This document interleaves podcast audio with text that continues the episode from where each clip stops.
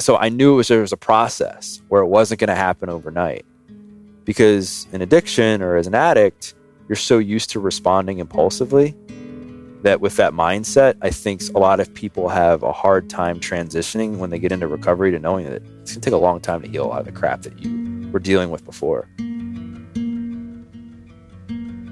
I'm Doug Bopst, and this is the Lifestylist Podcast.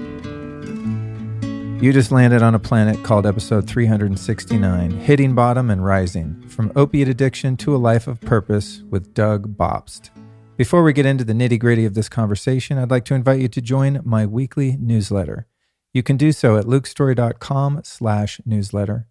Once you enter your name and email, each and every week we'll send you the complete transcripts, show notes, and links from every single conversation you'll hear on this podcast. Our sponsors today are blublox.com slash lifestylist for all things blue blocking eyewear and red light. And we've got Eaton Hemp, an incredible brand for CBD and hemp products. And finally, beekeepersnaturals.com slash Luke Storey for some incredible products from the bee world. The show you're about to hear is one that's very close to my heart due to my personal experience in the past with multiple drug and alcohol addictions.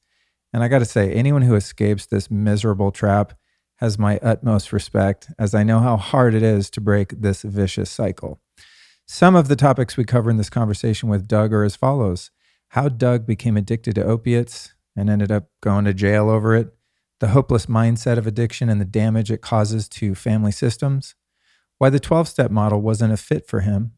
And we also explore the root of addiction, shame, and trauma, the nature of addiction as a disease, not a moral shortcoming, the role of fitness in his journey of recovery, how he turned his life around and became a beacon of hope for others.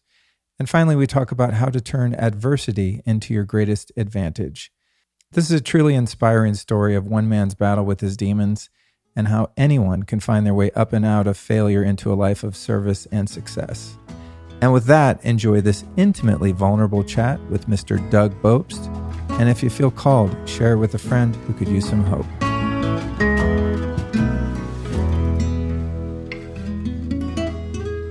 You know, we share something in common, and that is that we both had a real hell of a time with addiction, and and both managed to claw our way out of that crab bucket somehow. So, I rarely go back to someone's origin story, but I think yours is kind of cool and perhaps a good hook to get people really invested in the best part of the story, which is how you're contributing to the world now. So, uh, you're a kid and high school, maybe junior high, 14, you start smoking a little weed, getting a little little frisky with the uh, the light drugs. Run us through the truncated version of how addiction kind of led you down the path it did.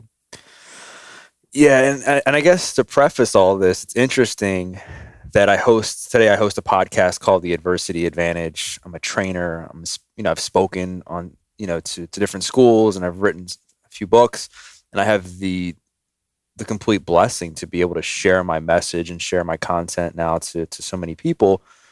But it wasn't long ago that my life was in complete shambles. I mean, I was incarcerated on felony drug charges back in 2008. I was suicidal. I had a horrific opiate addiction. I thought my life was over. I was I was a convicted felon, and I was completely out of shape. But before I talk about like how that led me to where I am now, I, I want to go back a little bit, as you were saying um, a few minutes ago. I did start smoking pot when I was 14, and as I look back, I was just like very similar to your story. I was looking for the fastest way I could to escape because I had so many insecurities growing up, so much trauma as I look back, so many painful experiences that I was really looking for the first way to manage it in a way that at the time seemed healthy because I wanted to numb myself as fast as I could, but obviously long term it was incredibly unhealthy. And some of the stuff that I experienced very similar to you is my parents got divorced when I was five. I suffered a lot of abuse growing up. I, I loved sports. I had this immense passion for sports. I loved collecting sports cards. I loved watching sports. I loved playing sports. I loved, you know, reading about it. But I was horrible at all of it. So I was always the kid that was cut. And I was like, why am I just less gifted than these other kids? Why me? And I started to develop this what's wrong with me mentality because that and the fact that I'm my parents were divorced when when I was five, and uh, amongst my friends, I was the only kid whose parents were divorced. So I was like, "What's wrong with me?" Because back then, the divorce rates were much lower than they are today. And and as I look back, I think you know one of the things that was the first thing to help me self-medicate from a lot of the trauma and the bullying and everything that I experienced was food. Where for breakfast I'd eat cinnamon buns and bacon and sausage and pop tarts and yum. Yeah, I mean, right? and and like eating tons of pasta for dinner, and and and I, as I look back though, and I remember it wasn't like I was doing anything out of the ordinary. I think my friends were eating very similarly, but the problem was I just had bad genetics. So combine that with me eating a little bit more than everybody else. I started wearing husky pants when I was a young kid. I started gaining some weight. And again, this what's wrong with me mentality just started to stack up. And you know, when I was 14, I was offered my first hit off of a marijuana pipe. Now, I want to I want to say this that when I started smoking pot, I mean much like when you started smoking, I never thought in a freaking million years that I would end up in jail. Nobody does. Nobody thinks that they're going to just going to take a hit off a marijuana pipe and then boom, they're going to go to jail because if they if people knew that and it was guaranteed, I guarantee you there's a lot of people that wouldn't do that because the consequences would far outweigh the risk, right? And and this is how it goes. I mean, it's traditional trajectory of addiction. One hit, I feel this massive monkey come off my back that I could finally be at peace with who I was. I didn't have to worry if I was ever going to find love because I never had a girlfriend in grade school. I didn't have to worry if I was ever going to be successful because I was always kind of, you know, obviously anxious about my grades. I didn't have to worry about what my family dynamic was going to be like or what I was going to do about sports. None of that. It was all gone. So, and it wasn't like I loved the taste of pot. I just loved the way it made me feel. So one hit led to two or led to three and so on and so forth. And now I'm building a tolerance, building a, a, little bit of a habit. And I'm having to smoke every single day now because I'm getting used to that addicting feeling. And the problem also is that when you're 14 years old, pot's expensive to a 14 year old. I mean, paying like $20 for a gram or 50 bucks for an eighth or whatever it was back then. Like when you're making, I don't remember what I was making, like five bucks an hour, six bucks an hour when I was 14 years old. Like it's hard to afford a daily habit. So I, st- so I started to sell a little bit on the side to, to support that. And on my 16th birthday, my mom caught me selling a little bit of pot to, to, I think it was like my neighbor or something I was weighing it out for, and immediately kicked me out of her house.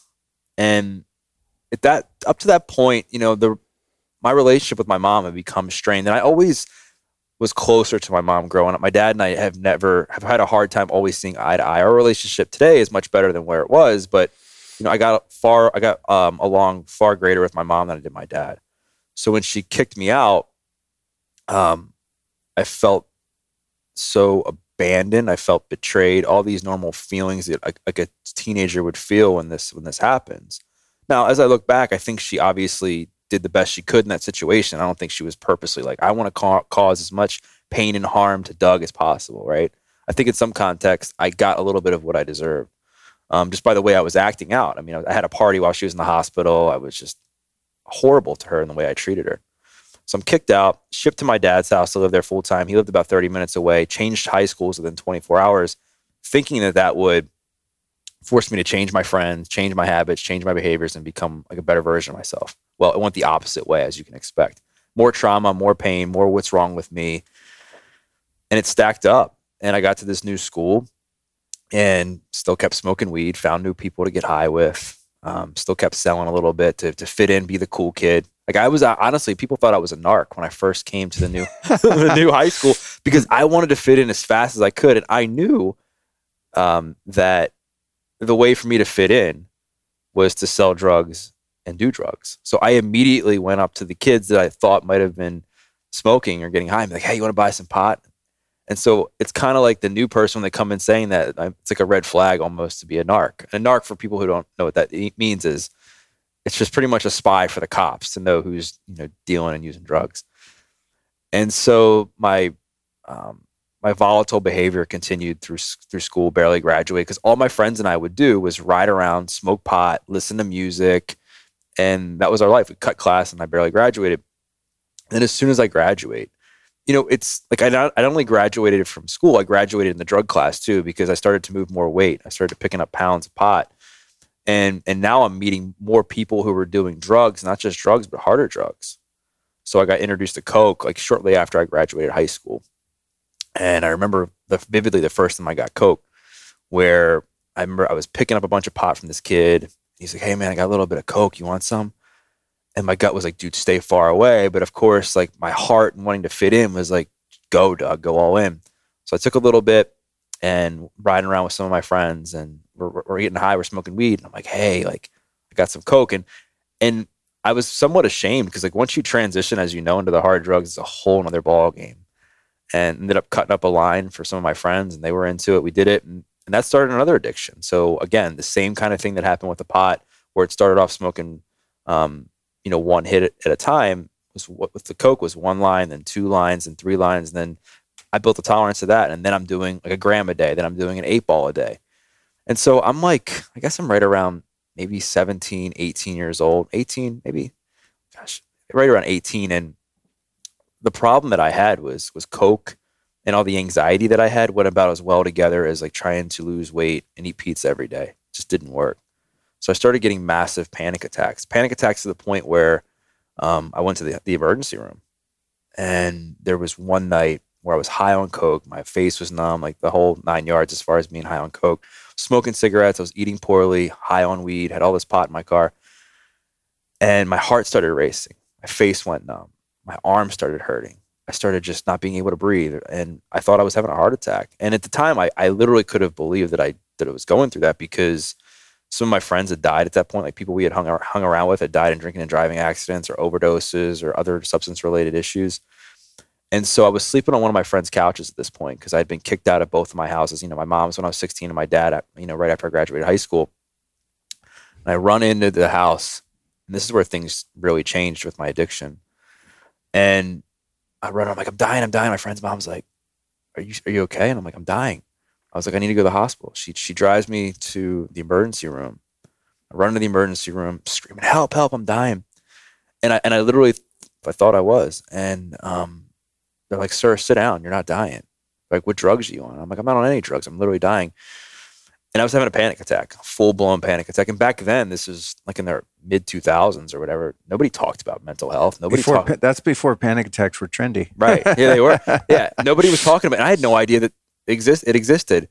And, you know, ended up buying like a book on how to navigate panic attacks, thinking that would help. Went to some therapy. It just didn't because I was still using the drugs. Again, you would think this this point in my life would be like, hey, Doug, stop with the drugs, change your friends, change your habits, turn turn your life around, look where your life's headed. You're in the emergency room thinking you're dying. And I needed to do what see, I think what happens is when your family dynamic is broken, people will cling to whatever they can to find a sense of community. And that's what I did with my friends. And not that my friends are terrible people, we just engaged in bad habits. I became a creature of my environment. So I I felt for me to survive, it was I needed to survive. I needed to have my friends more as a, as a, as a mode of survival than to stop doing the drugs. So even though I would get panic attacks then from that from then on from doing coke and smoking pot, because then I started to get paranoid when I would smoke weed because I just I was smoking so much. I mean, I smoked like a quarter ounce a day. That Rastafari. Yeah, exactly. And that what ended up happening was I I, I got so embarrassed to be around my friends at this point because I would literally have to pull the car over if I was high because I was paranoid and having a panic attack. That one day I was at um, a friend of mine's house and he offered me a five milligram Percocet, and he took and I took it, and the same monkey that came off my back, that came off my back when I first started smoking pot, came off my back again with the Percocet, and that's where things really just downhill super fast. And what I've realized is this: is I didn't realize how addictive these painkillers were. And again, I'm not blaming anybody for my problems but myself. I knew I wasn't putting kale in my system or spinach, but I didn't understand how quick you become addicted to, to opiates. And so five milligrams very quickly turned into 10 a day, 20, 40, all the way up until I'm snorting three, 400 milligrams of Oxycontin up my nose every single day to support my habit. Half my left nostril is missing. Um, and I thought my my life was was over. I thought I was going to die doing drugs because very similarly to you, we kind of idolized like the people who died at 27. There was that poster I remember as a kid with the four or five rock stars or whatever that all died when they were 27. And my friends would I would often joke and say, "Well, if we can't get high and, and party anymore, like what's the point of living?"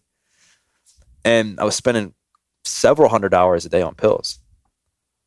And one of my at the time one of my greatest but I thought was my greatest setback became my biggest blessing. And on Cinco de Mayo of 2008, 20 years old, I'm riding around with a few of my friends and make a drug deal. I had a half a pound of pot in my trunk. I had two thousand dollars in cash in the car, and I had a busted headlight that I'd been meaning to fix. And when you're doing drugs and when you're in the depths of addiction, all you care about is who you're getting high with, how you're scoring the drugs, what you're doing, what kind of music you're going to listen to, what you're going to eat afterwards because you can't really eat until you're high. That's all that matters. It's it becomes like an obsession. It's like a ritual, if you will. And so changing my headlight wasn't part of that conversation, even though it should have been because I was riding dirty, you know, all around town. And so cops running radar. And so I'm so such a brilliant guy at this time that I decided I'm gonna flash my high beams at the cop, thinking it would hide the fact that I had a busted headlight. When in reality, it gave him a reason to pull me over. So he pulls me over. I kind of stammer to hand him my license and registration. At this point, my heart's in the, the, pit of my stomach. I knew it was over. I knew this was it. And one thing leads to the next. He pulls me out of the car, um, puts me in handcuffs, and or no, he pulls me out of the car, searches the car, finds the half a pound of pot in the trunk, finds the the money in the glove box, puts me in handcuffs, puts me in the back of the cop car, and I thought my life was over. Um, I remember just sitting in the back of the cop car. And I don't know if anybody listening to this or you, Luke, has had this experience where like everything kind of came to a head for me. I was like, how did all this happen? Because I was like, how did this kid who who just wanted to be loved, how this kid who just wanted to fit in, how this kid who just wanted to be sports, be good at sports, how did he end up in the back of a cop car? Now, you know, I was facing, uh, you know, felony drug charges. And every bad choice that I ever made in my life in, re- in response to my circumstances just started flashing before me. How I dealt with a divorce, how I dealt with girls rejecting me, how I dealt with being cut, how I dealt with being bullied, how I dealt with everything. And and I thought that was it. And um, go to jail. I'm charged with a felony. It sounds funny today in 2021 saying felony drug charges with pot. You know, it was the possession with the intent to distribute marijuana. And Was um, it all in one one bag or was it parcel? Yeah, it was all it was out? all in one bag. Huh. Um, So but- that side they get you a lot of the time, right? Like you you could have a certain amount of drugs, and if it's all in one cache, yeah, cachet maybe is the word, uh, then you're cool. But if you have a bunch of little bags of the same amount, then it's intent to sell, and you know all that stuff. If you're someone that struggles with quality of sleep or duration of sleep, your problem might just be light leaking in and informing your brain that it's time to wake up, especially that pesky blue light that might sneak through the windows from street lights outside or any devices you have plugged in in the room. Fact is, your body needs complete darkness if you want to get great sleep. Now, it's not always possible to adjust the room you're in so that it's completely blacked out. So, this company called BLUblox.com has solved that problem by creating an incredible sleep mask called the Remedy Sleep Mask. Now, unlike other sleep masks on the market or one you might just pick up randomly on Amazon, this thing is 100% blackout. So, it's like sleeping in pitch black darkness, which is what you want. It's also really soft on your face, very comfortable. You can also fully open your eyes while wearing the mask. So, this is great people with long eyelashes and also applies zero pressure to the eyes, which I find to be really annoying. I don't want my eyes being smashed when I'm trying to sleep. It's made with super breathable fabric, so you don't wake up with a hot and sweaty face. It's also got an adjustable strap, which is really cool, so you can fit it to whatever size your skull happens to be. It also has adjustable eye cups, so you can position them on your face for the perfect fit. Another thing that's really cool is it works for all sleeping styles. So if you sleep on your back, belly, or even on your side, it's flat on the side so it doesn't smash your face and ruin your sleep, which again is the whole point of this thing. So if you're looking for better sleep, if you're waking up frequently, if you're shifting around at night because some light is sneaking through, this can solve that problem. And not only is it good for sleep, I happen to like it a lot for taking a nap during the day or even for meditation, which of course has many benefits, one of which being helping you sleep the following night. So the Remedy Sleep Mask from BLUblox is awesome. I highly recommend you check it out. Here's how you do so.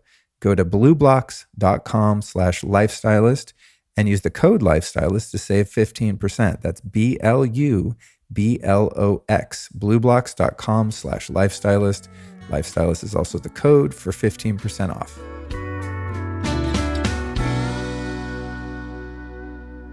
Well, it was that, and then I, of course, I did. So I did the, a few cardinal sins when it came to selling drugs. Number one, I was riding with a lot of um, supply, like riding dirty with my own supply, right? Had a scale in the car. Oh, Yeah, that that was, you know, a big factor. And then I had a ton of money. yeah, Right? yeah. And so I think and I think also from what I understand, people knew me around town. I mean, I had been selling pot for for years. It wasn't just like I just started like the month before. What town was this? So I was in Harford County. I was it was in inter, I was intermittently traveling between Baltimore and Harford County. So I was in Harford County is where I got arrested, which was a more conservative county in the state of Maryland. So a lot of that stuff was uh, heavily frowned upon. Mm-hmm. And but for me, like I didn't care. Like I mean, the risk it was like, oh, whatever. I'll never get caught. It'll never happen to me. They'll let me off easy if I do or whatever. Or I'll eventually just stop because I wanted to stop, just like you. I wanted to stop. There were so many times I would wake up and I'd have to literally snort, you know, 150, 160 milligrams of oxy just to function. And I was like, I just want this to go away. I would just wish I could get a clean slate and just wake up tomorrow and not be addicted to drugs, not sell drugs, be financially secure so I wouldn't have to do this, have good relationships. I wish this would all go away. But the problem is, you know, it was almost like me thinking this was being in this like really good dream. And then you wake up and like here you are, this is reality. And so um I got charged. A few months later I go to court, which hap- happened to be September, September of 2008. And you would have thought that again, I would have made some simple steps to change my life, look good for the judge because I was facing. You know, I've been arrested on face on uh, felony drug charges and potentially could go, could go to jail if I didn't clean my act up. And I didn't.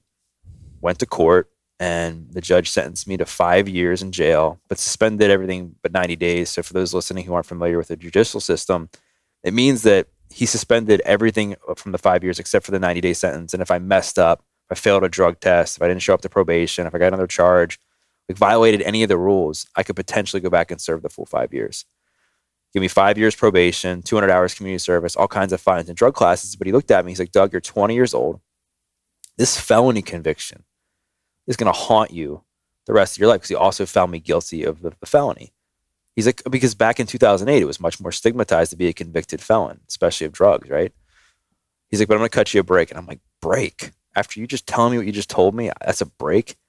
He's like, if you complete everything without messing up, no missed probation appointments, no failed drug tests, you do your community service, you do all that, I'll take the felony conviction off your record at the end of the five years of probation. I'm like, all right, man, whatever. Like, I didn't think I was going to live to see my 25th birthday because, like I had said, I've been to several funerals of people I hung out with, not just like people I might have seen on Facebook or people that I might have heard about through the grapevine, like people I knew.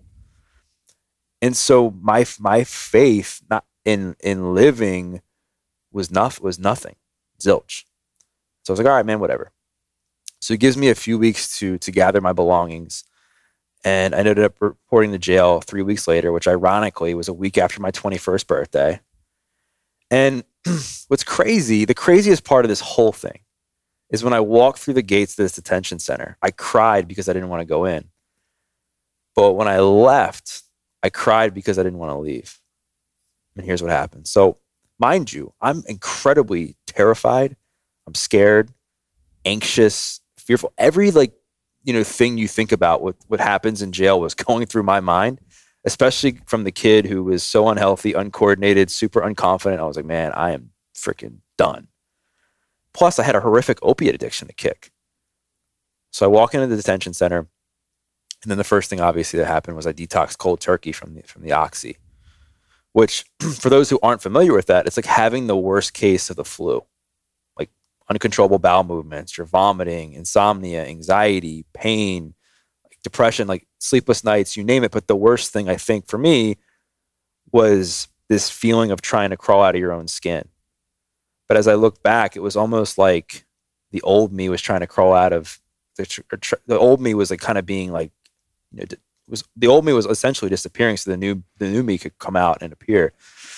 And my soon-to-be cellmate was sitting at the Scrabble table playing Scrabble. And he looks at me, and he could just tell my shoulders are all rounded forward. I was very quiet, and soft-spoken, and he could just tell there, there was something kind of off with my demeanor. He was like, "What are you in here for?" And I kind of told him a little bit about what I was doing, and he's like, "Okay."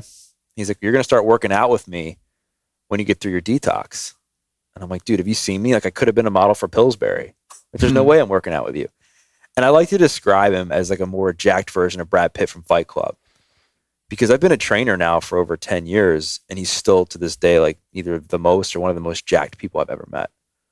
And that night, it was the night after he was doing like thousands of push-ups, pull ups and running all kinds of laps in the gym and climbing the the like the there's like not fencing but there's like these bars in the in the jail common area and I'm like who is this guy like for hours because that's how you know people what people would do to kind of kill time and so you know a few days later we're kind of having this conversation and he's like asking me what I'm in there for like what happened to me and I'm like oh my divorce or my parents got divorced and the kids picked on me and the girls and can I cuss on here?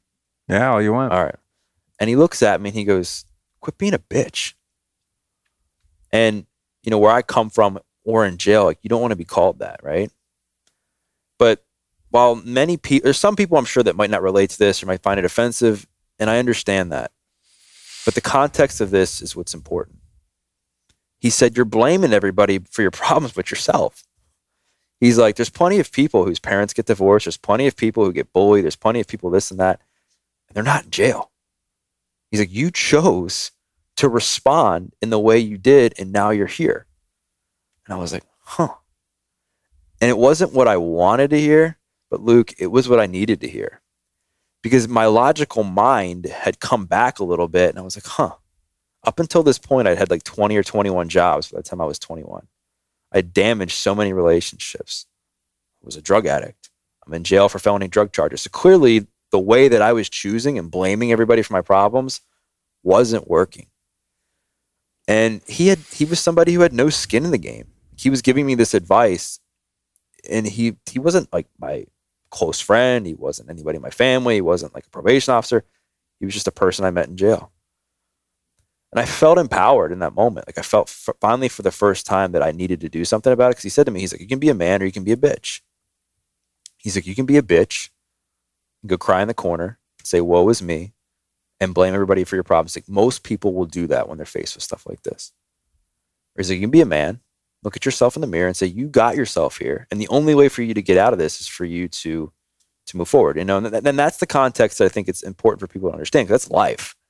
Like no matter what you're going through, like circumstances are terrible and there's a lot of things that people go through that are horrific and horrible. And I get that. But what I also know is that if you play the victim and you blame other people for your, your problems and you blame people for your actions, it makes the situation a lot worse. And it did for me because I went from just the kid who was having the problems I did to now I'm in jail. And so I decided to give working out a try. it was one of the most embarrassing moments of my life. But um, I did it, and I remember getting down and do a push up. Couldn't do a push up. Couldn't even do one from my knees, and could barely walk up walk up and down the stairs because I was smoking cigarettes. You know, um, before I went to jail. And I, I remember saying to him, this was something else that was important to me that people again. I mean, if you find this offensive, um, it's just, just this is just you have to find what drives you. That's what I've learned. This is something that drove me. As I said, why can't I do a push up? He's like, because you're fat. And he's like, you're freaking fat. He's like, I don't know how else to describe it. And I'm like, looking at him, he's like, I don't know what else to say to, say to you. He's like, you got belly fat around your core. Your core is weak. You're, you're, it's not, you're not able to hold yourself up. And I hated that word. I hated being told that I was fat. And I swore to myself I would never be called fat again. And that was one of the bigger, big drivers for me. So we set a goal in jail. Again, this sounds kind of crazy to do a set of 10 push ups and run a mile by the time I left my 90 day sentence. And and what happened from there was magical. He trained me in there during my sentence for and um and with his motivation and encouragement and holding me accountable, I was able to do it. I was able to to run that mile and do that set of 10 push-ups. And I felt this light bulb go off in my head that I was finally ready to take control of my life and change. I felt this sense of accomplishment I never had, this sense of discipline. I felt that I finally was able to get comfortable with the Doug Bopst. Um, in the most naked way possible. I was finally able to get comfortable being uncomfortable because all the masks came off. I was faced to be as naked as possible, not just physically, but mentally, emotionally, and spiritually. And it was just me versus me. And I learned to to reattach behavior to emotion. That's what gets people, I think, twisted too, is like when they get into recovery, they don't find new coping strategies to deal with the emotions. The emotions are still there. I got news for you. When you stop using drugs, things get a lot harder before they get easier, right? And I was lucky that if I didn't manage my emotions in a healthy way, I would have gotten my butt kicked. I would have ended up in solitary confinement or worse or whatever. But I was forced to change the way I talked to myself. I was forced to change my perspective. I mean, one of the things that was hardest for me was my freedom being taken away.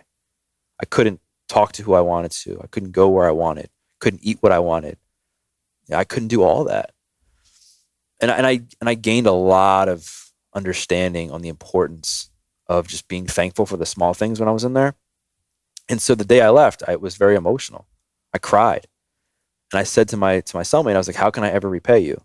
And he said, "Pay it forward and don't mess up." I, I had no idea what paying it forward meant. I never read a personal development book in my life. I was like, "All right, man." And he gave me a workout plan that I still have framed in my place today, so I never forget where I came from.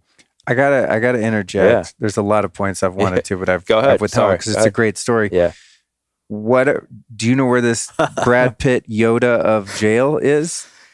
Yeah, it's, Is that guy? Are you in contact with him? I, I have been through the years, and and the funny thing is, after I got out, him and I had done some workouts together, and it wasn't my like baseline level novice workout that we were doing in jail. It was me keeping up with him, and then we wrote, you know, exchanged some letters back and forth, and have had some conversations, but um, we've kind of lost touch a little bit. You know, I, I I don't know, I don't know where he is as, as far as like what he's got going on, but um, there's never a day that goes by where I don't think about like what he did for me. I dedicated my first book to him, and you know, he saved my life, and it it opened up really my uh, my gaze, if you will, to the importance of of spirituality. It helped to kind of start that, I think, in paying it forward and being of service and passing the torch and saying, you know, there was a reason that I was in jail when I was. There's a reason that he was there when he was there. And he taught me all these lessons and I've now been able to carry forth with me and today, carry forth with me today and um, and help other people just through fitness and other things. But I think the other thing too is, you know, sometimes Luke, when you you're so face down in the freaking mud and you can't see what's in front of you because life's a freaking mess and there's so much chaos around you, you can't see any light.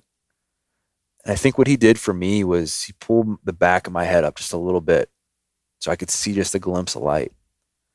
And then once I saw there was light, just my natural ability, you know, as a human to want to be happy was like, just go and go and just keep moving one step at a time.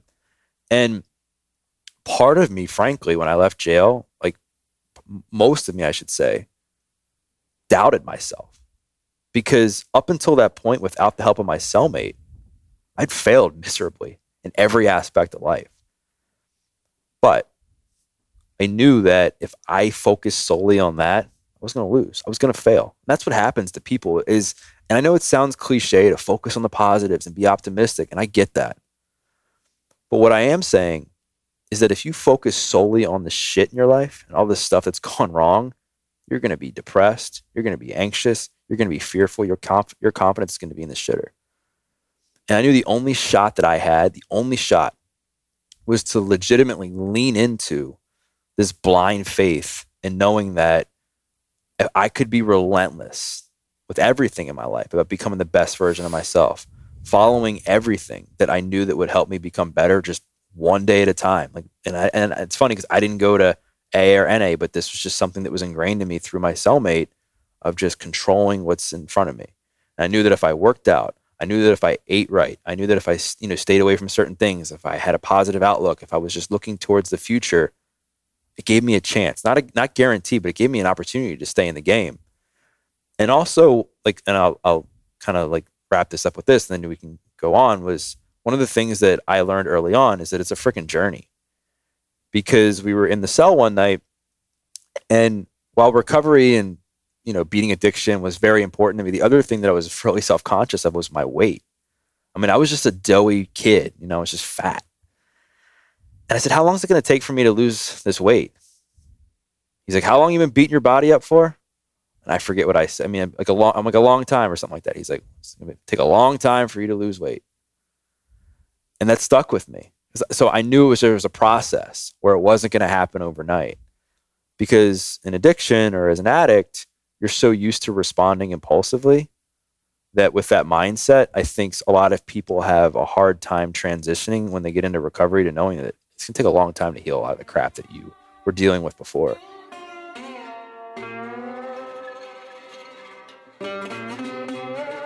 I think most people listening to this podcast on a regular basis are well of the aware of the benefits of CBD for doing things like reducing inflammation, muscle recovery, anti anxiety, stress support, and of course, sleep support. In fact, I've been using CBD products for sleep for a number of years, and I found it to be one of the most effective things you can do. The problem is is that the CBD market is very saturated and there's lots of noise, so it's tough to find a reliable product. That's why I'm behind Eaton Hemp because their CBD is USDA certified organic. In fact, they were one of the first on the market to produce CBD in this way. And this is really important because the hemp plant is a phytoremediator, which means it sucks up all the nutrients from the soil. Now, the problem with that is it also sucks up all of the toxins and heavy metals. So, if your CBD is not grown organically, you're actually getting a concentrated shot of metals, pesticides, and any other junk that happens to be in the soil. And many people aren't even aware of this. Now, if it's organic, you get all the goodness of that clean soil.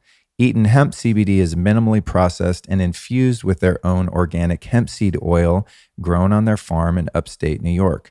So I love this product. I use it every day. They have a really strong version that is absolutely incredible for sleep.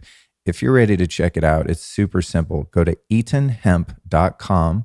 That's E A T O N H E M P, eatonhemp.com. And if you use the code Luke, you're going to save 20% off. That's Luke for 20% off at eatonhemp.com. I want to go back to uh, thank you for for the story. It's captivating to say the least and addresses my probably number one core fear outside of just death itself and that is being incarcerated. Uh, I only I only went to jail once, and uh, I was only in there for a few hours, thankfully. Yeah. But uh, but I've almost followed in your footsteps on a number of occasions. But going back to you know the earlier part of the story where you start to smoke weed and Yeah. you're able to feel comfortable doing that and then you start smoking more weed and you try a little coke then the percocet then the oxys. I remember being a kid and there was a lot of propaganda kind of in the 80s the just say no era and all this stuff right? Where uh, they called uh, marijuana a gateway drug and i always thought oh that's so stupid. No it's not. I just want to smoke weed and listen to you know my rock and roll. And for me it always actually was a gateway drug like Right. anytime i attempted to stop drinking or doing hard drugs i could hang in there for a little bit but i could never quit smoking weed Yeah. it was incredibly addictive to me Mm. and anytime i would have a little bit of quasi clean time i never quit smoking weed because i couldn't it was the hardest thing for me. And then when i smoked weed then it would it would open up the floodgates for all of the other stuff. And i think it's interesting now in the health and wellness space that you and i both share a career in in, in, in different capacities um, I don't I don't know what to think about cannabis exactly Yeah. now because I can only see my subjective experience. And I had to quit smoking weed 100% in order to get sober off all the other stuff that was much Yeah. more life threatening, you know? So I don't know if there's a question in there. It's sort of just an examination of this plant that I is a plant medicine that has so much value. I mean, I do all kinds of different CBD things, sometimes even a like a tincture with THC and uh, CBD, but not Right. like to a psychoactive dose where I'm stoned, but just for sleep and things like that. So I use the plant, and I think the plant has an immense value, but uh, I don't think it's as innocent as many people think it is. Like it's just natural, it's just a plant, but I mean, it really devastated my childhood and prevented me from being able to get sober off all the other stuff because I just was so addicted to it psychologically. Yeah, you know, it's interesting. You know, for the longest time, I thought it was a gateway drug for me as well. And while I kind of still, there's part of me that obviously still believes that, I think there was also a lot of gateway trauma that led me to that. And I often wonder yeah. if I didn't have the trauma, would I have fallen down that same path? I don't know. And I don't want to, I, I don't think it serves any real purpose to try to figure that out because it's irrelevant because that's not what happened. Right. But yeah, I mean, I, with anything, you just got to, I, I always say, like, well, why are you doing it? Like, what's the reason? And I think people need to understand if they do have some trauma, they do have some stuff that they haven't dealt with, or they have crippling anxiety or depression or insomnia or whatever, it's a slippery slope because that sense of euphoria, that sense of like that like bear hug you feel when you're under the influence of one of these substances to be able to be yourself is addicting. And that's the problem. More the experience Yeah. that you have than the actual substance. Yeah. Yeah, because it's not like, I mean, I've said this before. It's not like I love the taste of pot. Oh. I did. yeah, I still do. Yeah. I'm the I- guy, like, I walk by someone blazing weed and I'm like, mm, oh, it smells good. Yeah, I love it. yeah. I, love it. I've been in weed stores a few times just because I'm curious. I'm like kind of jealous of the people that Yeah. still get to go there and like Yeah. enjoy their cannabis when I, well, I, not like I really want to, but it's off the menu for me. But I go Right. in there, I'm like, oh my God, I wish this was here when I was 20.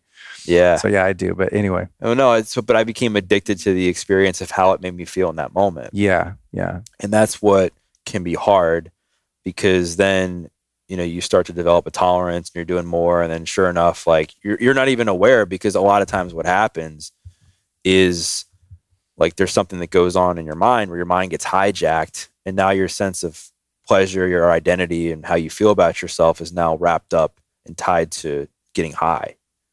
And so you've kind of lost touch in many cases, again, not with just in my own experience, you lose touch with the things in life that are healthy that give you pleasure. The things that, you know, if you weren't under the influence of a drug would be meaningful to you. And that's the problem. And I think what also happens is because you're, you know, numbing yourself with with a substance, your decision making um, falters, right? yeah, You're you're develop a new normal, right? Yeah. Because I think your environment can create a false sense of normalcy. So if you're around, you know, 10, 15 people and all you're doing is smoking weed and listening to, to you know, you're li- getting high, listening to music again, not that there's anything wrong with that, but this is your life. You're eating fast food. You're just talking about like nothing. You're not being productive. That's normal now for you. You, you become that. And so then let's just say the same friend group, two months down, now you start snorting a little bit of coke. Everybody else around you is doing it. It's normal for you. And then you can see where I'm going with this. And eventually, Yeah. maybe it's pills, maybe it's heroin, or or worse, God forbid, because that's normal for you. Where like it's just kind of like when I use this analogy a lot. It's this that when say you have somebody. I'll use me for say I was somebody that had a drinking problem and I was at the bar every day from like nine in the morning till five at night, every single day getting hammered, coming home and say I'm married. Say my spouse is like, Doug, you have a problem. Like, what are you doing? I'm like, I don't have a problem. Everybody else is doing it because everybody else is doing it. Everybody else has a drinking problem. But when you're in that moment, you can't see outside of that because all you're focused on. And so environment is everything. And the and the the the other thing that can be really cool about your environment too is like the space we play in when you're around a bunch of people that are doing stuff like this where you're focused on health, you're focused on wellness, you're focused on helping other people and bettering yourself, that becomes your normal too. So you learn not to tolerate other stuff that may that might bring you down. So that's why I say it's a slippery slope because there's very there's a lot of factors that can play into it. What's your what's your friend group look like? What's your life like? Are you really happy with who you are without the drug? Like, are you happy with the direction your life's headed? How are your relationships? How is your job? I mean, how's your job? Are you still like excited about life? There's so much more that goes into it than just saying, oh, I'm just going to start smoking weed because it's now legal.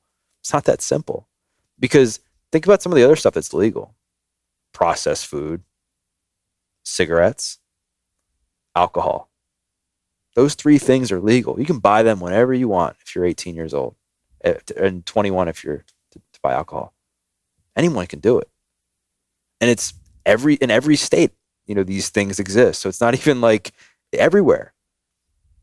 So I invite people to not necessarily equate being legal with being the best decision for them. Again, if I'm not, who am I to say what you should or shouldn't do? I'm just speaking from my own personal experience and the experiences that I've talked with other people about, and just knowing that you have to do what works for you. Like, do what works for you. Whatever you're doing in life, I don't care, drug or non drug related, make sure it aligns with like who you are at your core and know that. Like, develop a sense of awareness about who you are as a person. Because I think if you don't, you'll start to cling and fill use other people's identity to fill yourself up because you don't have your own sense of self. That's why I think getting a baseline in recovery and doing the work and trying to figure out why you were using the drugs in the first place or abusing alcohol or whatever it was is so important.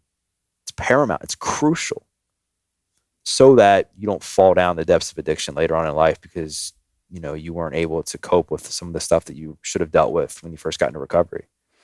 On the weed thing, it's it is an important distinction around you know why you're doing it Yeah, right? yeah. and i you know what comes to mind is that i have a few friends that uh, use cannabis recreationally and are still thriving Yeah. and living their best life. And it doesn't escalate to drinking all the time or doing percocet or coke. I, they're just they would never they'd be like ew gross. I don't do that stuff. But they're able to use it medicinally. And i think it's it's probably true of most substances. I mean, I don't know anyone that is really happy and successful and does recreational crystal meth, heroin, coke. I mean, there are things that I think like everyone would kind of agree are probably not a great idea to do on a regular basis, if ever. But uh, you know, with the the weed, it's kind of um, the intentionality of it, and as you said, having the ability to be introspective and being honest with yourself, right? It's Yeah. not a, it's not like a moral to me whether someone does drugs or not. A, it's totally not my business. And like you're so eloquently stating, this is just your own journey. But in the interest of those listening and finding value in a conversation around this topic, it is really an individual thing, and the only one uh, of any of us that can determine whether or not our behavior is adding to the value of our life and the lives of those with whom we relate or not is the ability to be honest with yourself, right? To really look in the mirror and go, okay, yeah, I'm I'm knowingly just going off the rails a little here. And I do this sometimes not with drugs, but I mean just with I might do something that's a bit extreme. So my biohacking stuff or whatever. And I'm like, all right, I'm getting a little far out here, but I'm aware of it and I'm willing to go there because I want to see what happens, you know, or I'm experimenting for the betterment of my fellow humans because I want to find something out about something, right?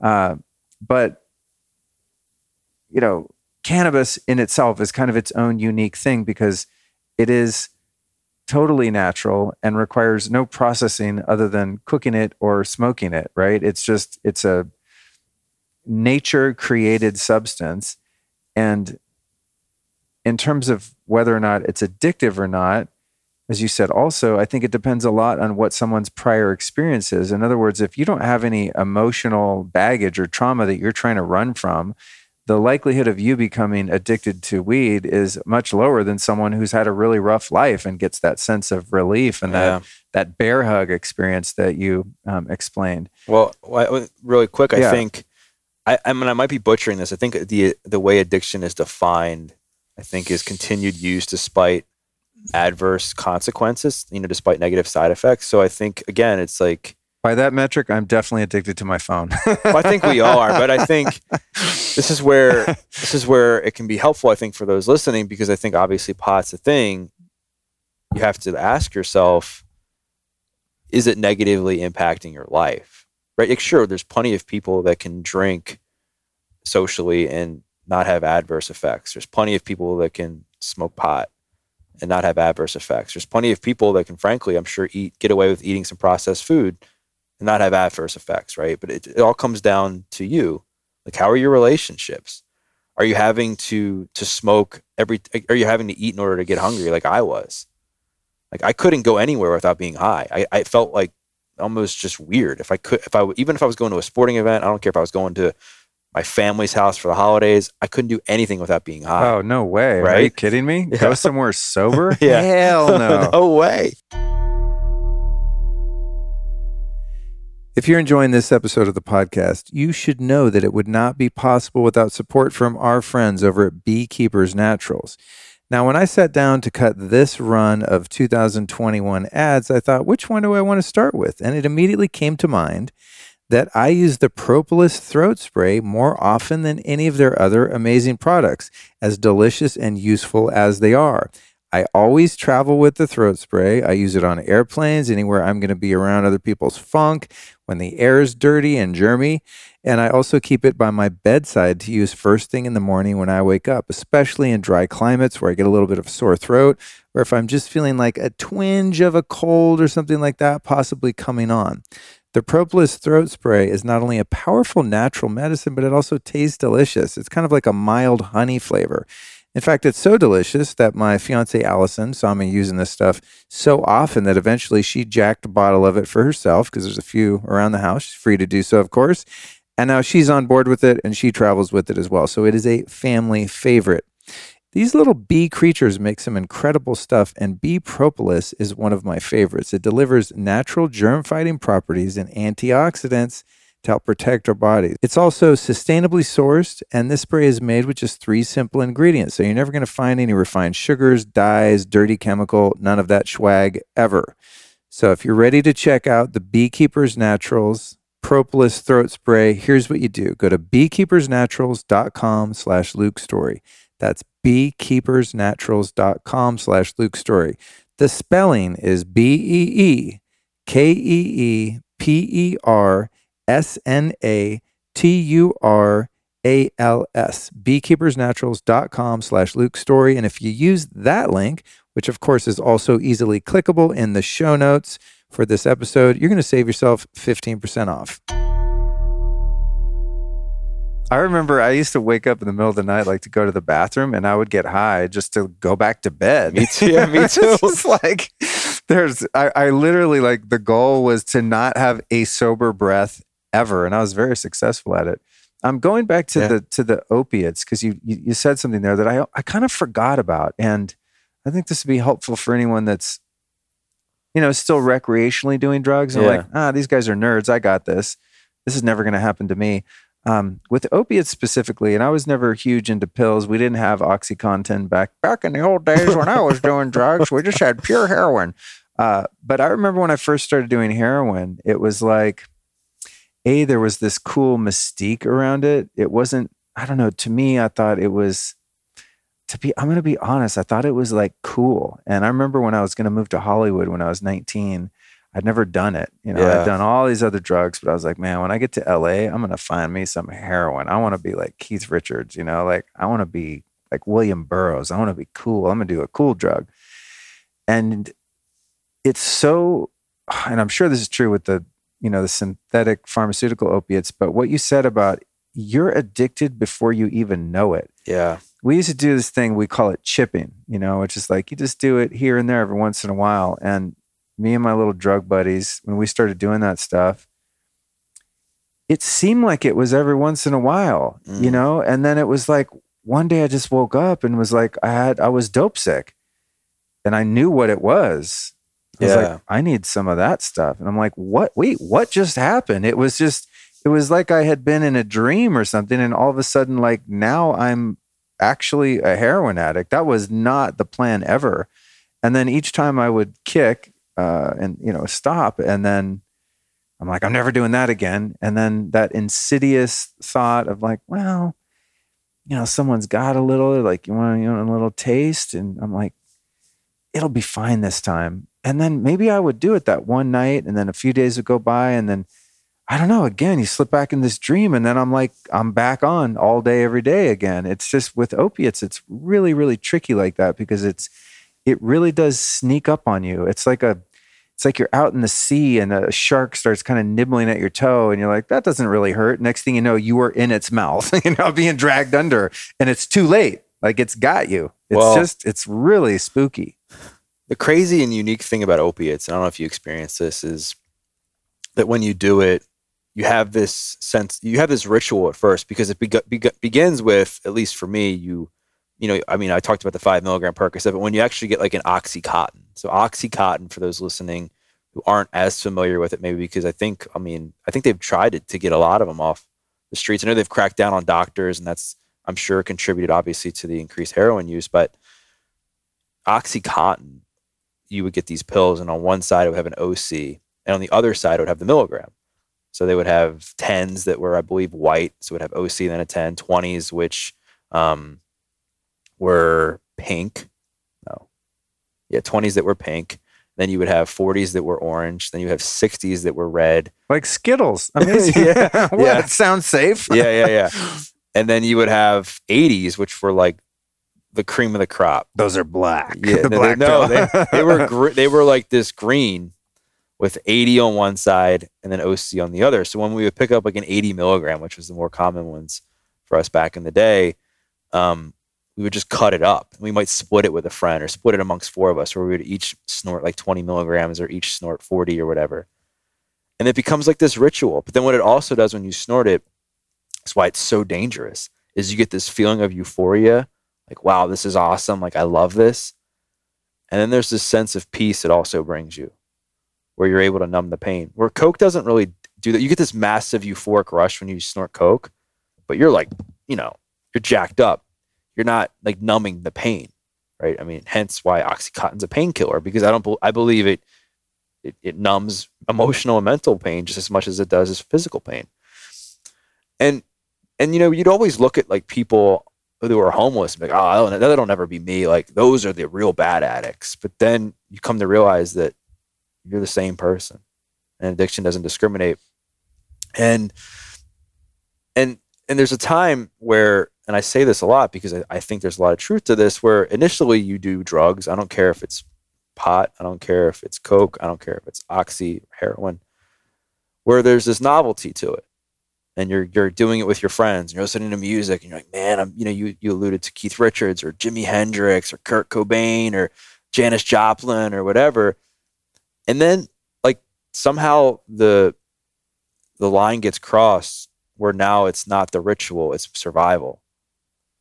And you're doing it to numb the shame. You're doing it to be healthy. I mean, healthy in, in the sense where you you, you need to be able to get out of bed or you need to not be sick or you need to be able to, to show up to a family gathering and you're so ashamed of who you are you can't go there sober because if you're sober like all hell's going to break loose inside of your mind because you're not comfortable in your own skin and and so with opiates it it was incredibly challenging to kind of catch your breath if you will because it just everything happened so fast like my stint with opiates wasn't that long i mean i think maybe it was two, three years, maybe, if that. But it was an intense two to three years.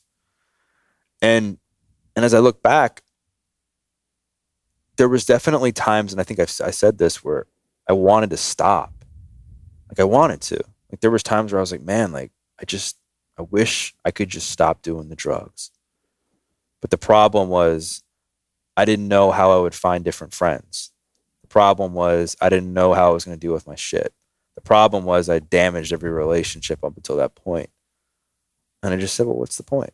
And I literally would get to the point where I would, you know, I would literally like look at a line of like Coke and Oxy because I would mix that too. And I'd be like, I wonder if I snorted this, if, if I would wake up, like what would happen? Would people miss me? Like I started asking these questions and I never like tried to commit suicide, but I definitely had thoughts in my mind that, that, that I was like, I wonder if people would miss me. Or I, I sometimes I, I would, would think like, I, I pray that I don't wake up. If I'm going to go out, I might as well go out doing what I loved, and that was drugs, because you become obsessed with it.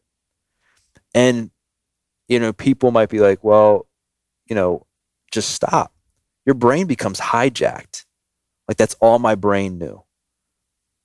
And unfortunately for me, and I say this now, I went to jail because it saved my life.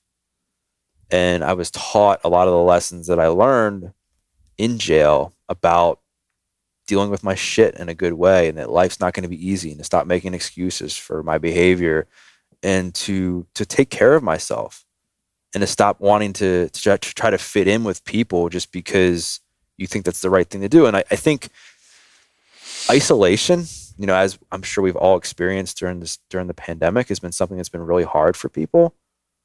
And and for me, it was something that I struggled with as a kid too, because I never wanted to be alone because I wasn't comfortable with myself. And what I learned is that when I intentionally spent time with myself after I got out of jail, like at my grandparents' house, who took me in after I, I got out because I wasn't going to stay with my parents. I mean, my mom wouldn't let me back, and I didn't want to stay with my dad, and I don't even think he wanted me back in his house anyway. Um, I learned that I, when I spent time with the same group of friends that I hung out with, I felt alone. It got to a point where the conversations would be awkward. It was almost like a bad first date where there's nothing to talk about because it was just like I was a completely different person. Like I don't I don't remember who I was before I went to jail. Like the memories are still there, but I can't it's hard to really get connected to that person because it's just so much had changed.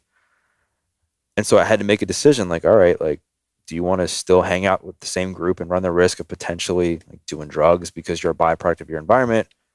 Or do you want to make a hard choice and sacri- make a short term sacrifice and spend some time by yourself and um, be, and stay with your grandparents or spend more time with your grandparents and and I did. And I would stay home on the weekends and watch things like Dancing with the Stars and the Food Network but I got comfortable being alone.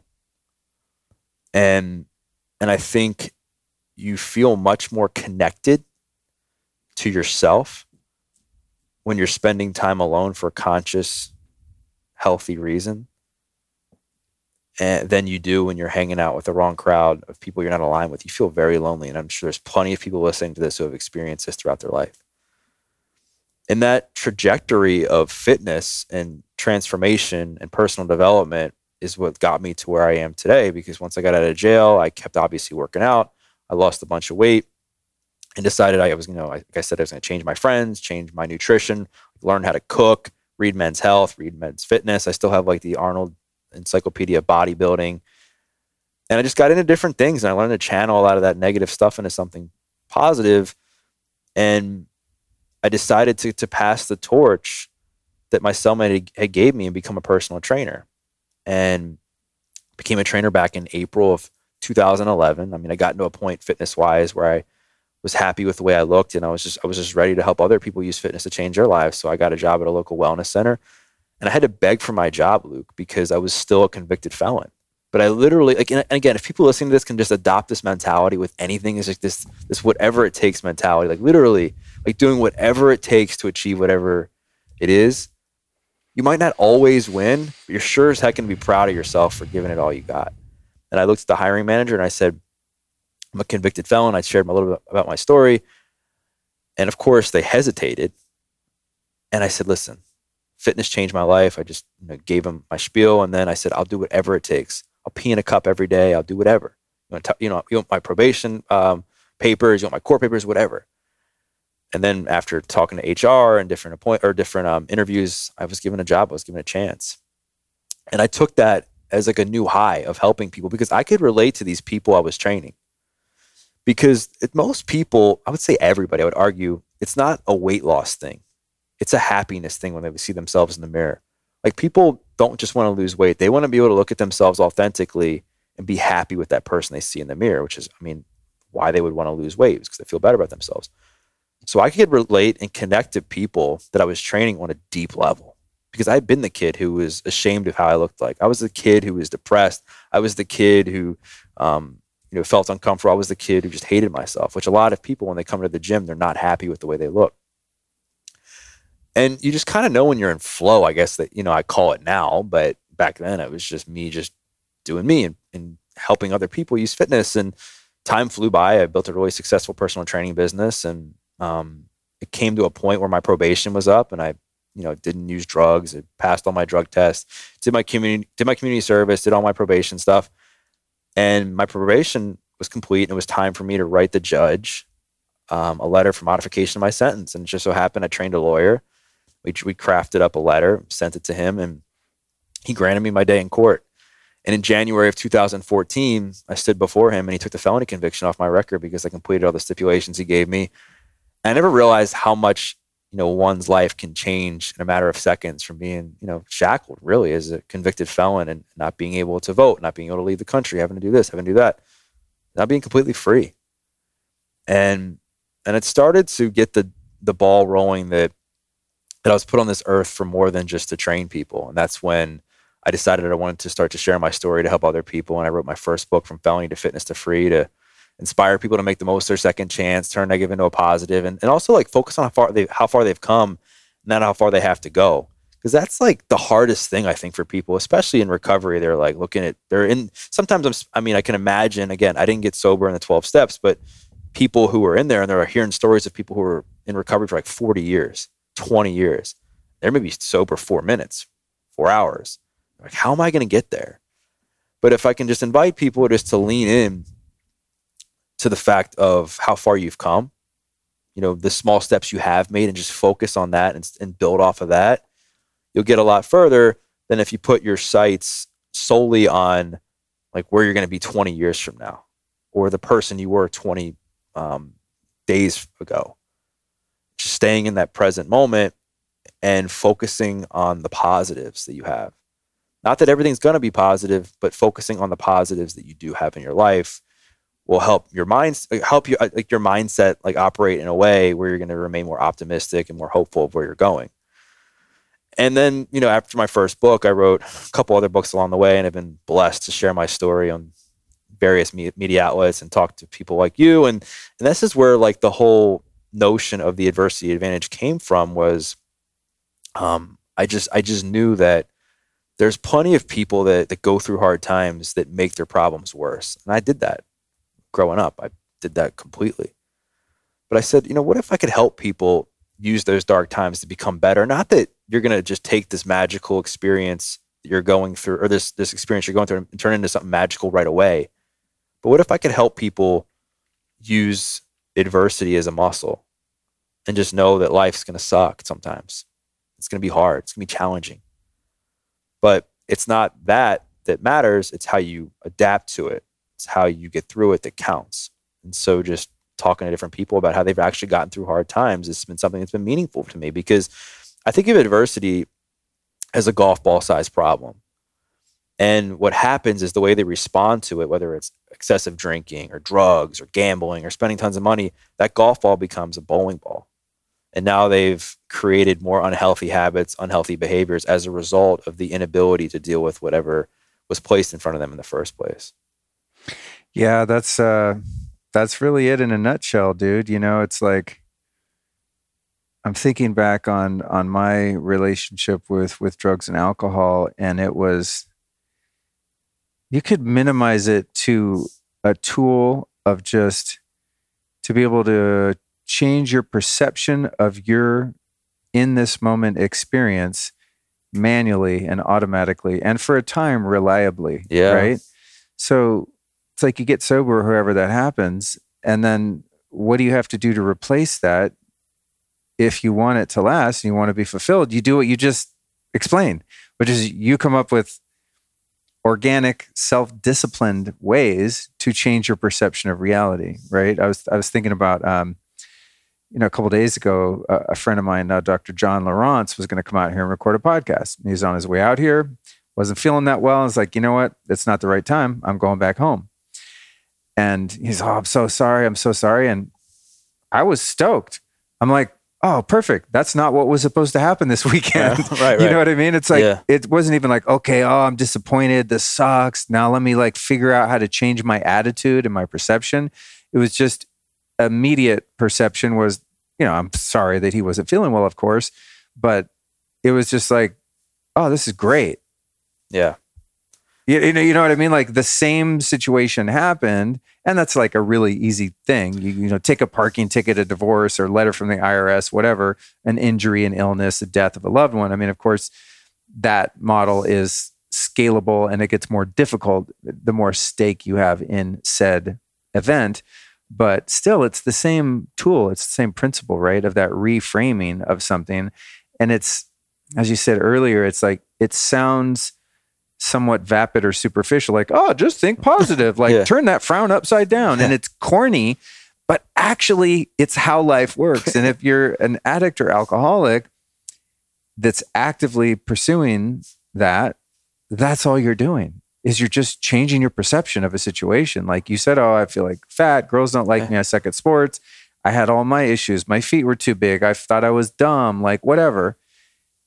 I could change that with this facsimile attitude change, like a it's like a fake way to do that, not an internalized way where you literally shifted your reality based on your perception. You just trick yourself into thinking reality is a little different because you're high on whatever. Well, and I think the thing too is that there's these different muscles that you have to work to be to have to work at in order to be successful in life. And you know, I talked about the adversity muscle, but there's also like the perspective muscle. There's the gratitude muscle. There's the faith muscle. There's the discipline muscle. Like all, I mean, I can go on and on, but these different things that take time to adapt to. And you had the example, you know, a few minutes ago where you were talking about how, oh, this is, just wasn't meant to happen this weekend or whatever.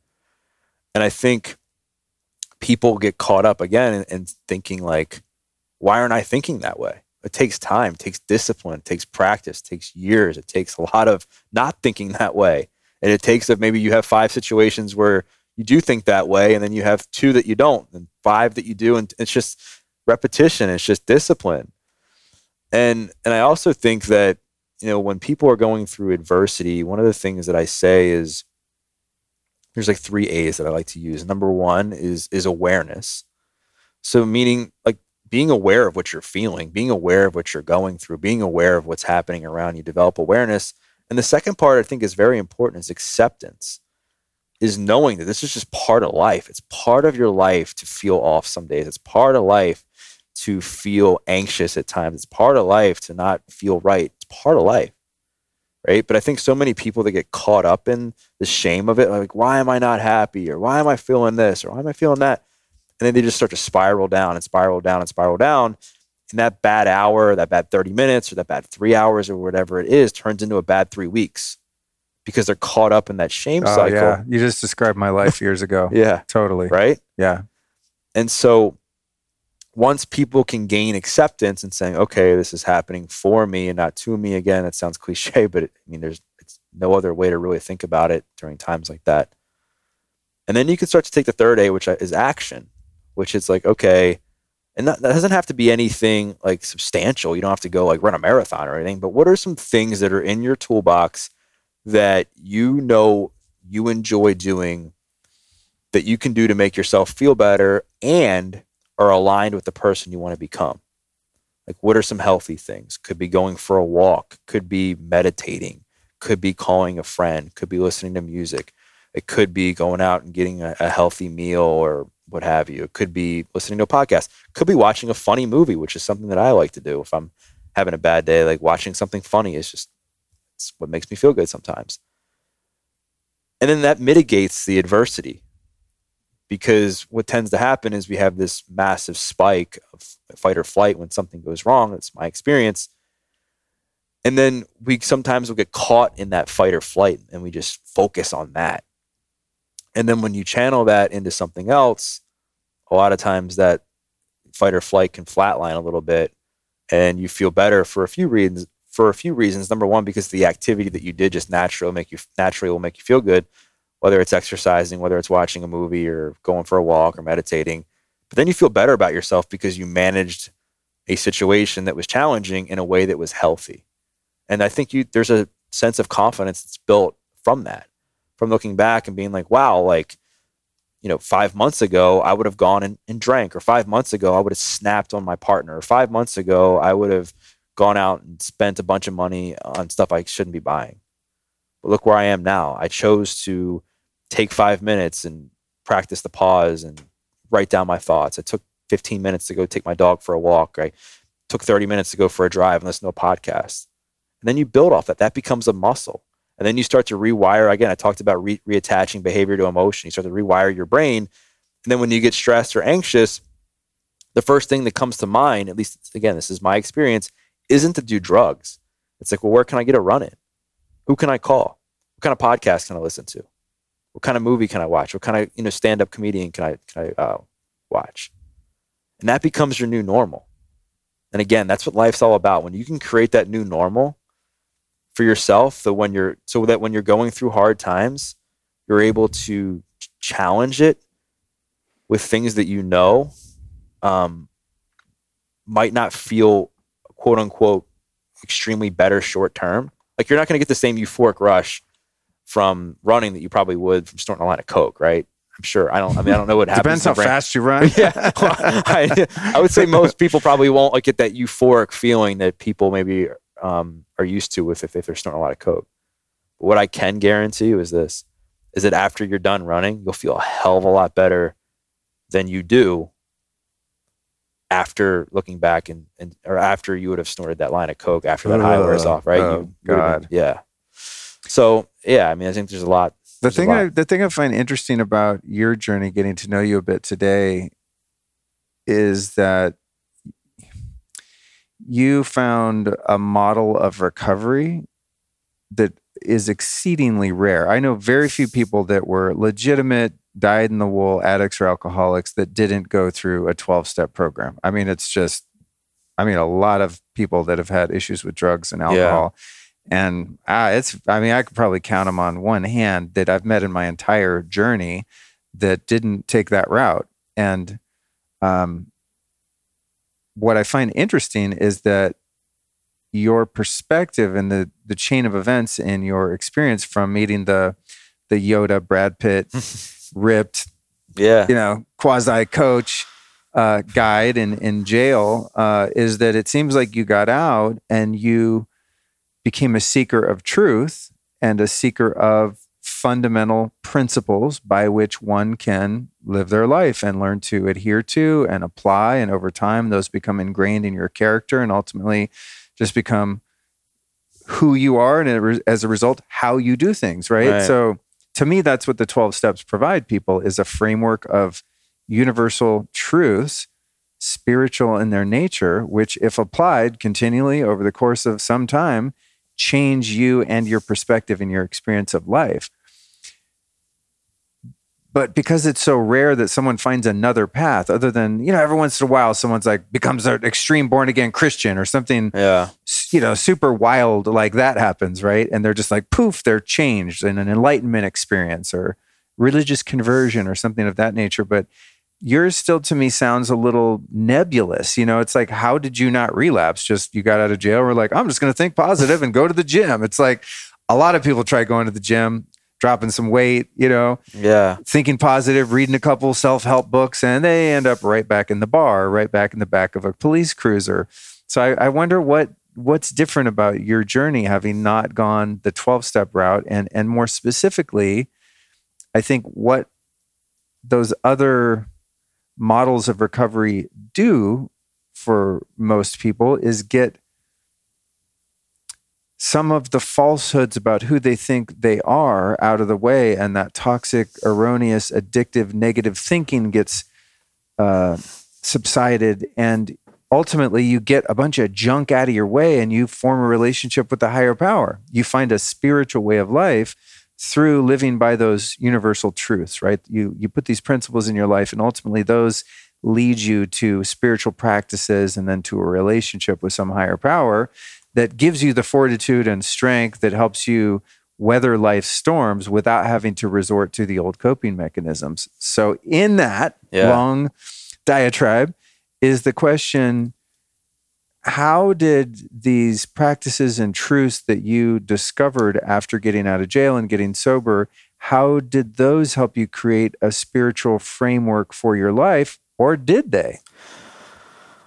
It did and it I, I should say this. It did and it didn't. I, it did in the long run, but initially it didn't. And I guess to go back to your point, one of the things that, that saved me was I was terrified of going back to jail because I just knew that if I went back to pr- prison, you know, because I was backing up to five years, that I wouldn't last very long just because I just knew that I just wasn't the guy that would that was meant to survive prison. Like I just wasn't a fighter. You know, I just wasn't me. And so I was terrified. Plus, in a I guess a healthy codependent way, I didn't want to let my cellmate down. Like that was part of the motivation. And again, you have to find what drives you. And I've said this before. That was something that drove me. was this guy. You don't want to see his ass back in there next weekend. hey, sorry, man. Thanks for all your time and effort. I went out and did Oxy. But I was just so, I think, taken back and touched, you know, that this person had come into my life. Almost like an unexpected angel, if you will, to help me change my life at a time where I had no confidence or ability to do it. And so that was a big part of it. Obviously, the fear of going back to jail. Um, I had a lot of accountability with being on probation too. Like when you're going to the probation officer regularly and having to pee in a cup and report and do all that stuff and go to community service, you're kind of reminded of you know what's going on, what reality is. And and you know, to your point about fitness and what else was there as far as spirituality, because you know, spirituality is a big part of 12 steps. It's a big part of many recovery programs. I muscled my way through it literally like by working out. And, you know, I did change my friends. And I, and I think the other thing that, that helped me was because I learned fitness and the importance of focusing on goals. I set goals in other areas of my life. It just happened as a byproduct. And so I started to get involved in different personal development things and go into to um, to work to a mentor a mentorship that, that helped me and, and joined a mastermind group early on when I was in my was I in my early twenties I guess I forget how old I was I mean but early on I just adopted and and found um, success in setting and achieving goals but there was a point in my life where I hit another I wouldn't say rock bottom but there was a point where I was broken and everything really came before me because you have to remember like people are always asking like what do you wish you would have had to make you happy back when I was doing drugs?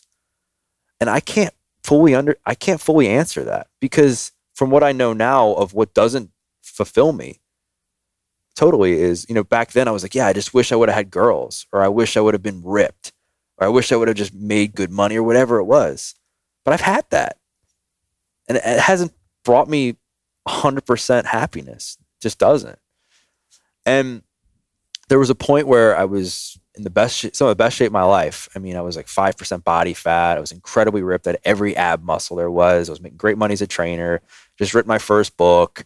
Um, you know, obviously I wasn't using drugs and, but there was still something inside of me that was missing. I still had resentments about myself. I still was ashamed of who I was. I still had torn relationships with family. Um, there's a lot of guilt. I still was, you know, watching myself just have bad experiences in dating, for instance, and um, self doubt and just my confidence. Like I would look in the mirror and I would still see the fat Doug. I had a hard time being like, this isn't who you are anymore. And I remember I was hanging out with a mentor of mine. He's like, dude, you need some, you need some faith in your life. I was like, what? I was like, no way, man. He's like, dude, you're, you're a good looking dude now. You know, you, um, you're successful. You have a good friend group. Um, you've written a book. Like, you know, he's going off on all these good things that I had going for me. He's like, but there's just, I think the spirituality part is missing for you. And right around that time, I was training a guy who was a pastor at a non-denominational church. He was, you know, he was very, you know, positive and happy. And he was like, "You gotta, you want to come to church with me, and we'll go to Chipotle after." I'm like, "Nope." I was like, "I'm going to hell for putting you through this workout," and I never believed in God. Like, I grew up, um, like, you know, traditional religion where I knew if you were good, you went to heaven. If you're bad, you went to hell. And so I was on the highway to hell already. I already, you know, checked that box based on my actions growing up.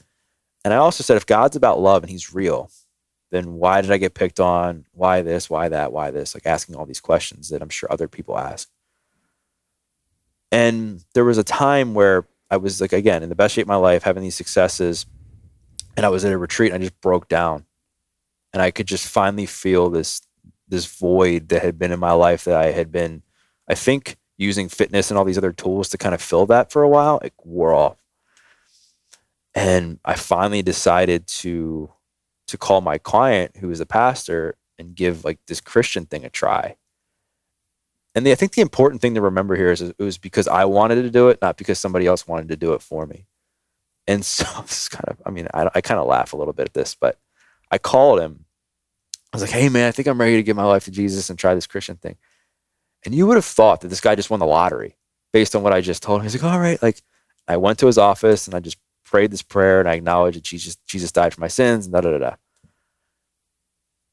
And the same monkey that came off my back when I was doing drugs came off my back that day. I started crying. And I, I, I don't know how to explain it. Like, I don't know how to explain it other than I just started crying. I called my mom when I walked out. And I just, for the first time in my life, I called her and I told her I was sorry for everything I did growing up. And then so over time, I, I acknowledged that Doug didn't get me here. God did. And that I couldn't make up the fact that there was a guy helping me use fitness to change my life in jail. And now I'm helping other people use fitness to change their lives. And I started to realize that I might not have been proud of all the decisions and choices that I made, but because, but God was, because now He's used all of my stuff to help other people. And that became my spiritual journey. And, and it really realized that to help me really realize that things really happen for me and not to me. And I'm not a, you know, check the box, go to church on Sundays type of person. I mean, it's more about a relationship and how I treat other people. But it's given me this sense of purpose and meaning in my life for a lot of the bad stuff that happened that I didn't really fully grasp until that moment. And that's the important thing I think about any, no matter what type of spirituality walk people take. It's kind of like just got to do what works for you.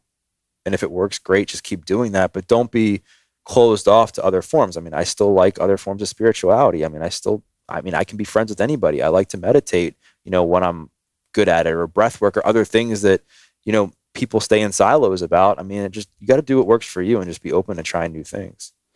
Awesome. I knew that was in there somewhere. Yeah. so I'm like, there's no way this fool could have stayed sober without some connection at a certain point. Yeah, yeah, know? yeah. It was, yeah. I muscled through it for a while, yeah, you know, yeah, but there was a time where I had to develop this deep connection with something other than Doug Bopst. Yeah.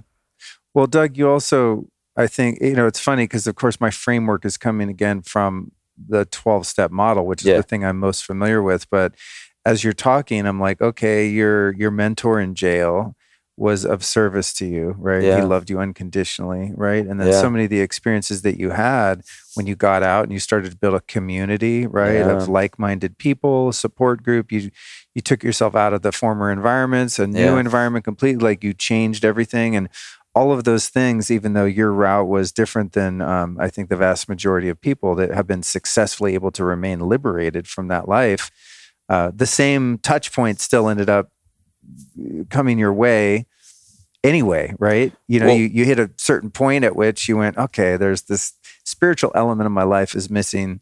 Had kind of a surrender moment there with your buddy at, at, yeah. at the church office and felt something happened, right? And that was the seed of that relationship. There's so many parallels, and it just speaks to there not being one right way to do any of this, right? It's it's almost like we're all doing the same thing, right? We're we're we're exploring our consciousness and our evolution, our growth, and a relationship with other people and with some sort of higher power.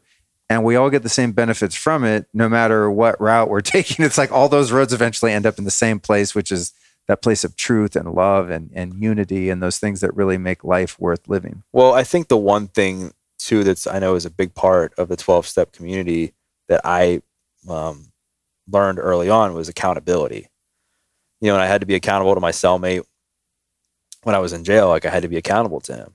And then when I got out, I was obviously on probation for five years. And then I, my grandparents, when they took me in, they said that I could live there essentially, you know, like rent free. They would, you know, I wouldn't have to pay for groceries. They would, you know, give me, um, they would give me money to to spend if I wanted to go out with my friends, but I had to, you know, make my bed. I had to take care of my my room. I had to exercise. I had to have a job, and I had to bring them receipts for what I spent money on. So it it forced me to take accountability. I mean, maybe I didn't have the traditional, obviously, sponsor or whatever, if you will, but I still had to have that that element of responsibility to myself and my actions as I, you know, as I went along the course. And then I think what was different for me was instead of maybe going into 12, to 12 step meetings, I joined, like I said, like I went to a mentorship group fairly early on when I became a trainer. I think it was within a year or two of becoming a trainer. And I joined like a mastermind with like a group, like, like a like-minded group of fitness professionals and people that were looking to better themselves and their businesses. So that became like my my accountability group, if you will, because we were all pushing each other to to thrive in our businesses, thrive personally, thrive professionally, and that sort of thing. So organically, I guess even though my path wasn't as linear as as sometimes the 12 steps even though they're not can seem because obviously all recovery is like more of a zigzag if you will. Yeah. i still kind of found my way through all that. Like being of service was a huge um, thing for me.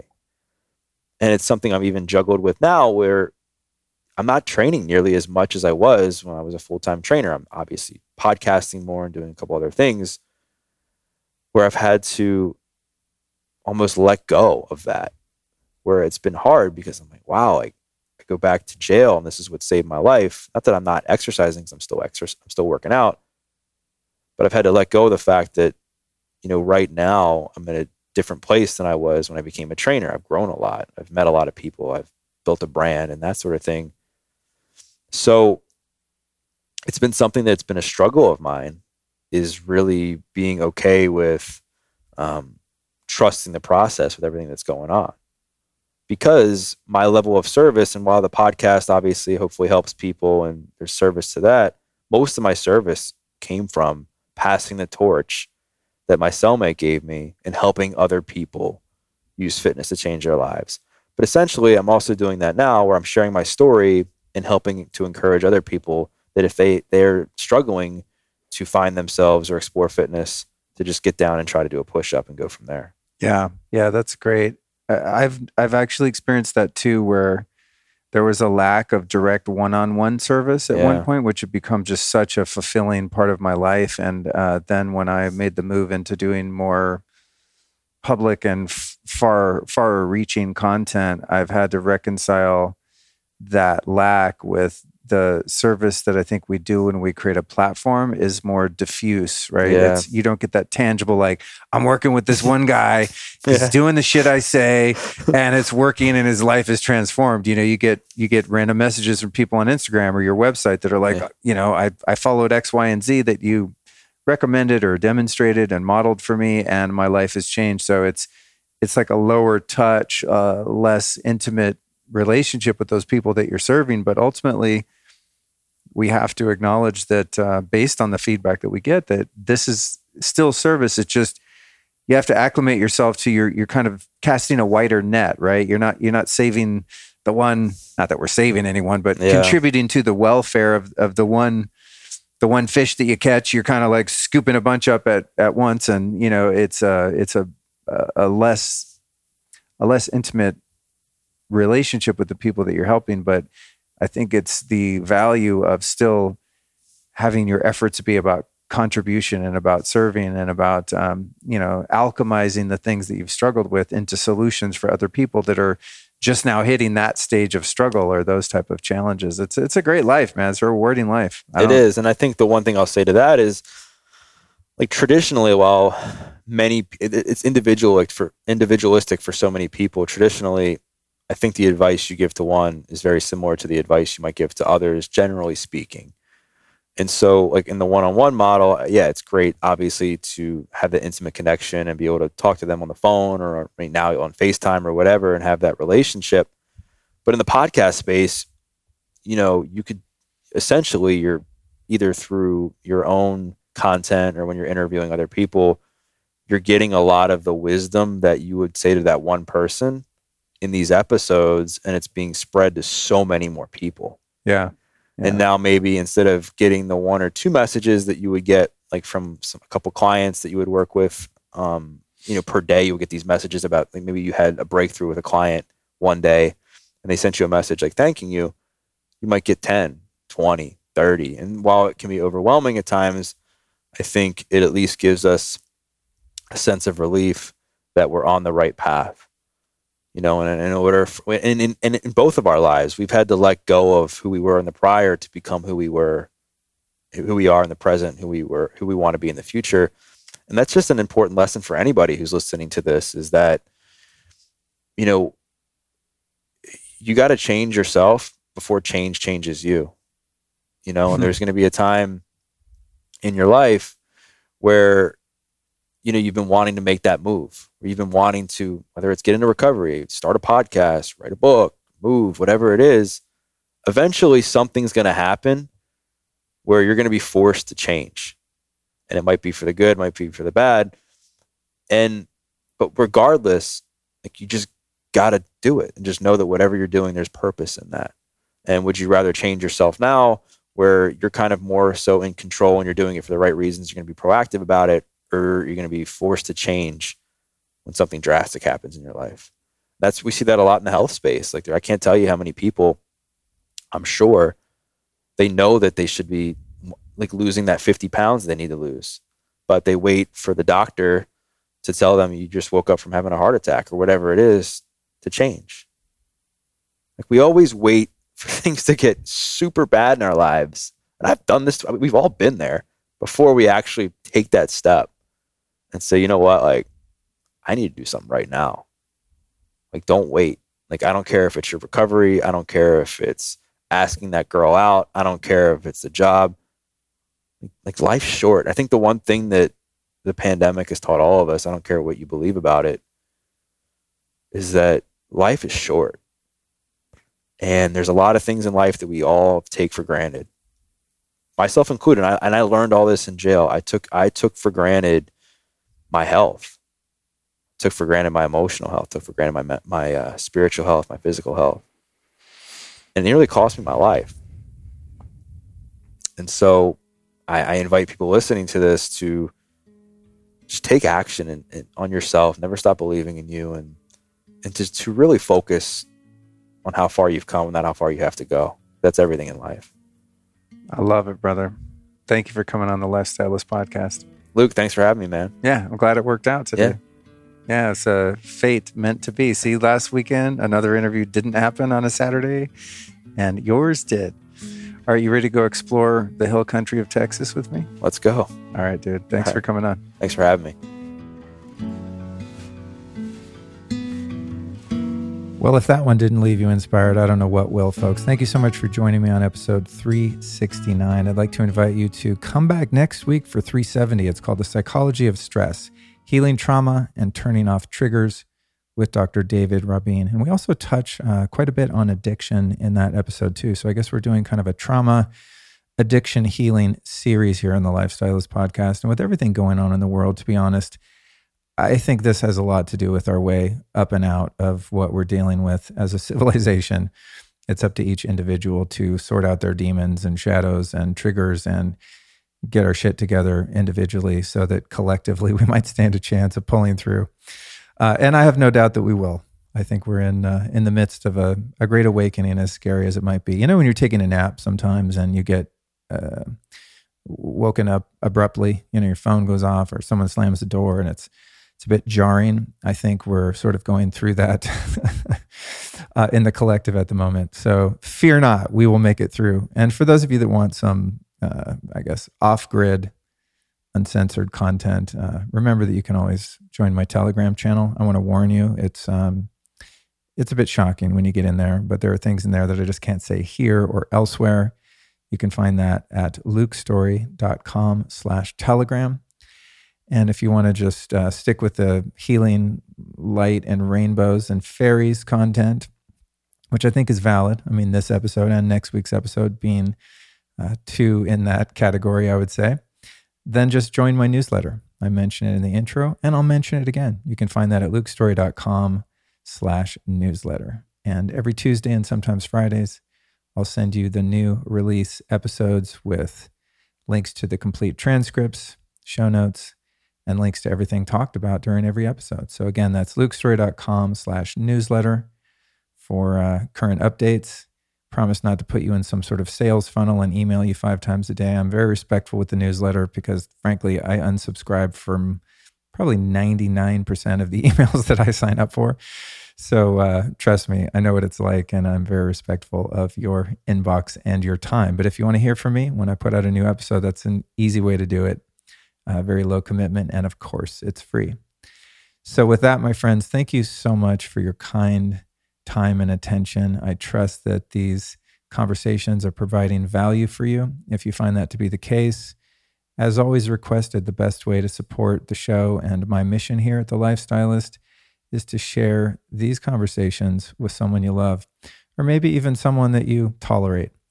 In any case, I think the information being presented by our guest can be quite transformative and helpful to most people in most times. Thanks, and I'll see you next week with Dr. David Rabin.